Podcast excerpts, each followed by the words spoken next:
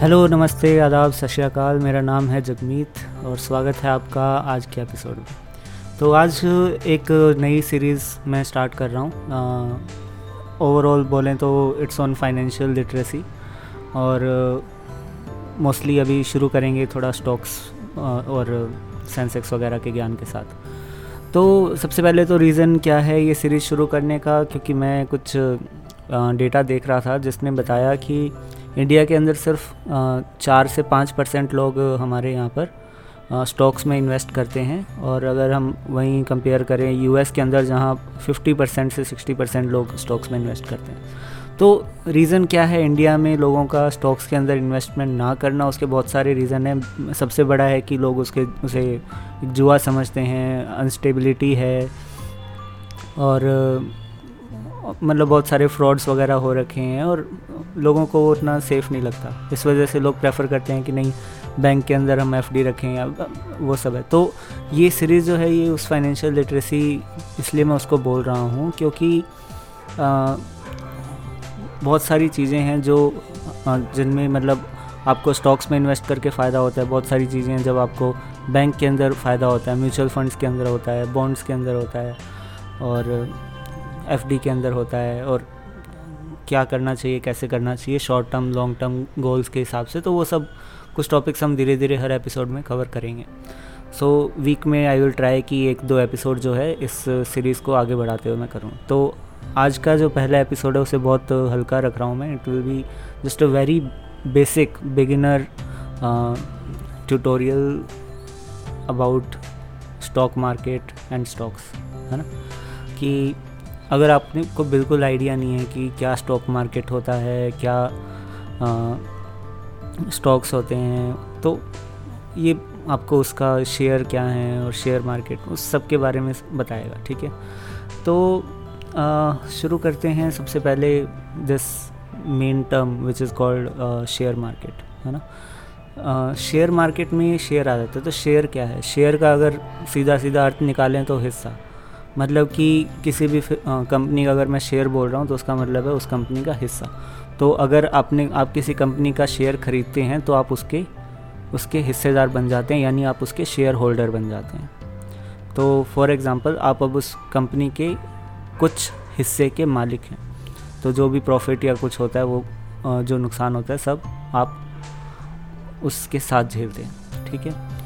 तो कैसे ये शेयर बनाए जाते हैं, कैसे बनते हैं? देखिए, जब भी कोई कंपनी शुरू होती है तो वो मैक्सिमम टाइम मोस्टली जो होता है, वो एज अ प्राइवेट कंपनी शुरू होती है ना? प्राइवेट कंपनी का मतलब है कि उसका जो एक मालिक होगा, उसने अपने हिसाब से लोगों को इक्विटी वगैरह दे रखी होगी, जो डायरेक्टर्स होंगे उनके बीच में, या फिर जिन्होंने उसमें फंडिंग वगैरह इन्वेस्ट किया है, कुछ इक्विटी के बदले उन्होंने किया होगा। तो जो भी प्रॉफिट और लॉस और होता होता है जितना खर्चा होता है जितना प्रॉफिट शेयरिंग होती है सब उनके बीच आप, आपस में होती होती है प्राइवेट होती है।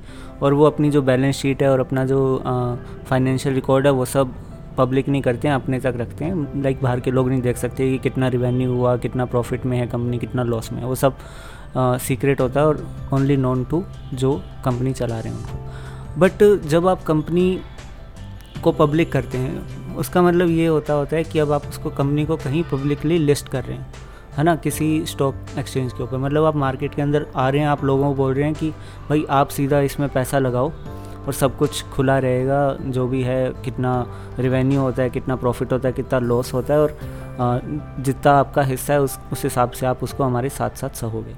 ठीक है?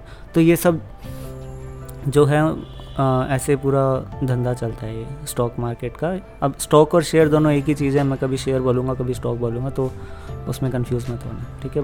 दोनों सेम ही चीज़ है। अब कैसे वो शेयर बनाए जाते हैं? तो जब भी कोई कंपनी को प्राइवेट से पब्लिक जाना होता है तो वो एक इनिशियल पब्लिक ऑफरिंग जिसको बोलते हैं कुछ शुरू में एक अपने हिसाब से नंबर ऑफ़ शेयर्स इशू करती है और एक उसका प्राइस डिसाइड करके डालती है कि भाई मैं मतलब वो कंपनी क्या सोच रही है कि उनके हिसाब से कितना उनका शेयर का प्राइस होना चाहिए। तो फॉर एग्ज़ाम्पल मान लो मेरी कंपनी है और मैं उसके सौ शेयर इशू करता हूँ, ठीक है? और एक शेयर का जो प्राइस है मैंने रखा है एक हज़ार रुपये।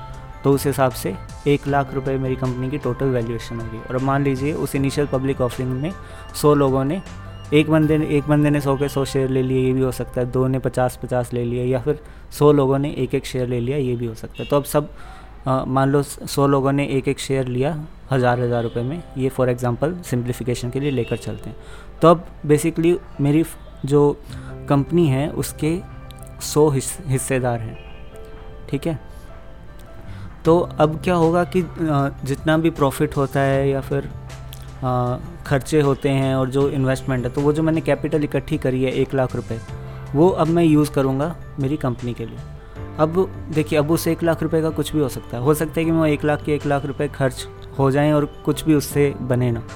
तो उसे बोलेंगे कि आप सबके पैसे जो है डूब गए। ठीक है जो, आ, हो भी सकता है और होता भी है। कई बार कि कंपनी बैंक हो जाती है और लोगों के शेयर डूब जाते हैं। ये सबसे बड़ा रिस्क होता होता है शेयर के अंदर। बट अब होता है कि ये ये जो ट्रेडिंग है, वो कहाँ होती है? कि मतलब कहाँ पर आप, ये जो शेयर्स हैं, वो ख़रीदते हैं और कहाँ पर वो शेयर आप बेचते हैं? तो इसके लिए दो हमारे मंडियाँ हैं, ठीक है शेयर मार्केट की। एक है बीएससी और एक है एन बॉम्बे स्टॉक एक्सचेंज और नेशनल स्टॉक एक्सचेंज दोनों के अंदर अलग अलग जो कंपनीज़ हैं, वो लिस्टेड है वहाँ पर।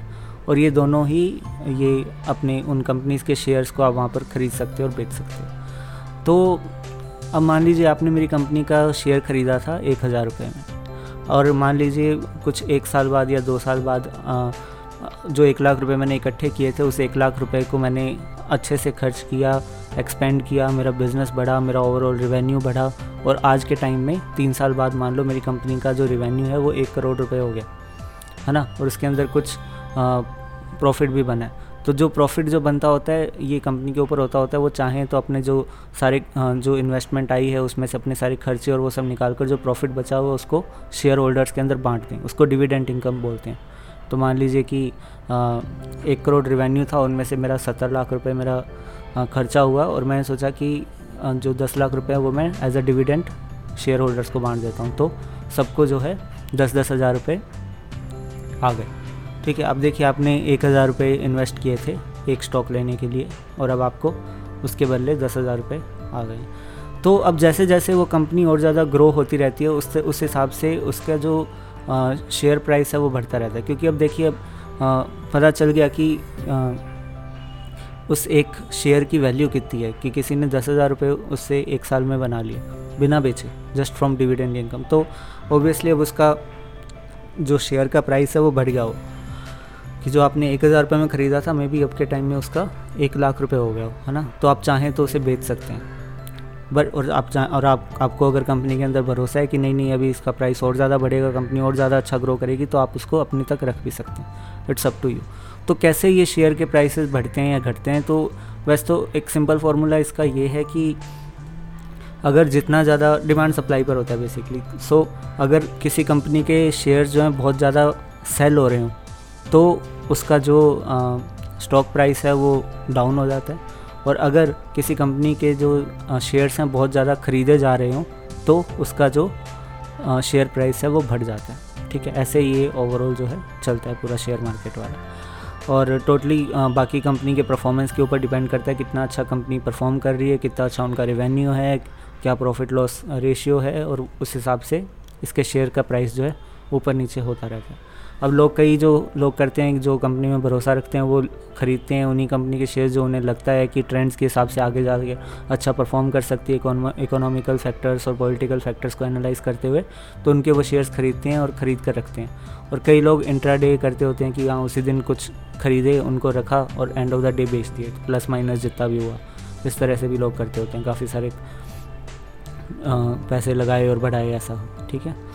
तो ये सब चलता रहता है, ऐसे तो ये होती है। अब एक चीज़ आती है इसमें, आपने नाम सुना होगा सेंसेक्स और निफ्टी, है ना? कि सेंसेक्स का इतना गिर गया, निफ्टी उतना बढ़ गया वगैरह हो तो सेंसेक्स और निफ्टी क्या है? वो बेसिकली एक इंडिकेटर्स हैं जो ओवरऑल शेयर मार्केट के बारे में आपको बताते हैं कि भाई कि ओवरऑल जो शेयर मार्केट है वो कैसा चल रहा है अच्छा चल रहा है अच्छा परफॉर्म कर रहा है या गिर रहा है है ना? ओवरऑल तो कैसे ये कैलकुलेट होते हैं? जो सेंसेक्स है, वो बीएससी का है और, जो निफ्टी है, वो एन की है।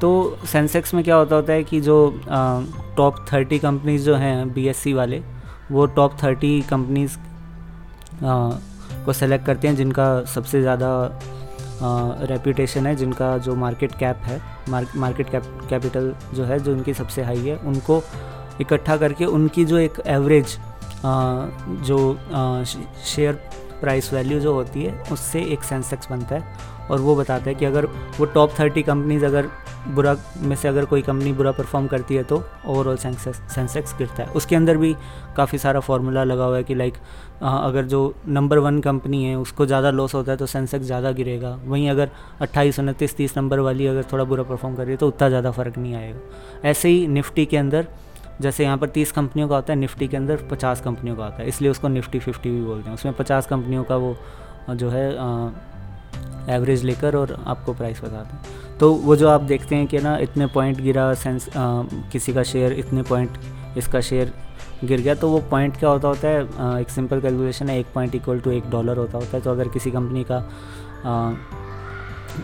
शेयर प्राइस एक पॉइंट गिरा है तो इसका मतलब अभी क्या रेट चल रहा है? Seventy two seventy three rupees जो है शेयर का प्राइस उसका कम हो गया। तो ऐसे ये बेसिकली ओवरऑल पूरा चलता है और इस तरह से आप किसी भी कंपनी का जो आपको लगता है कि आगे जाकर अच्छा परफॉर्म कर सकती है है ना?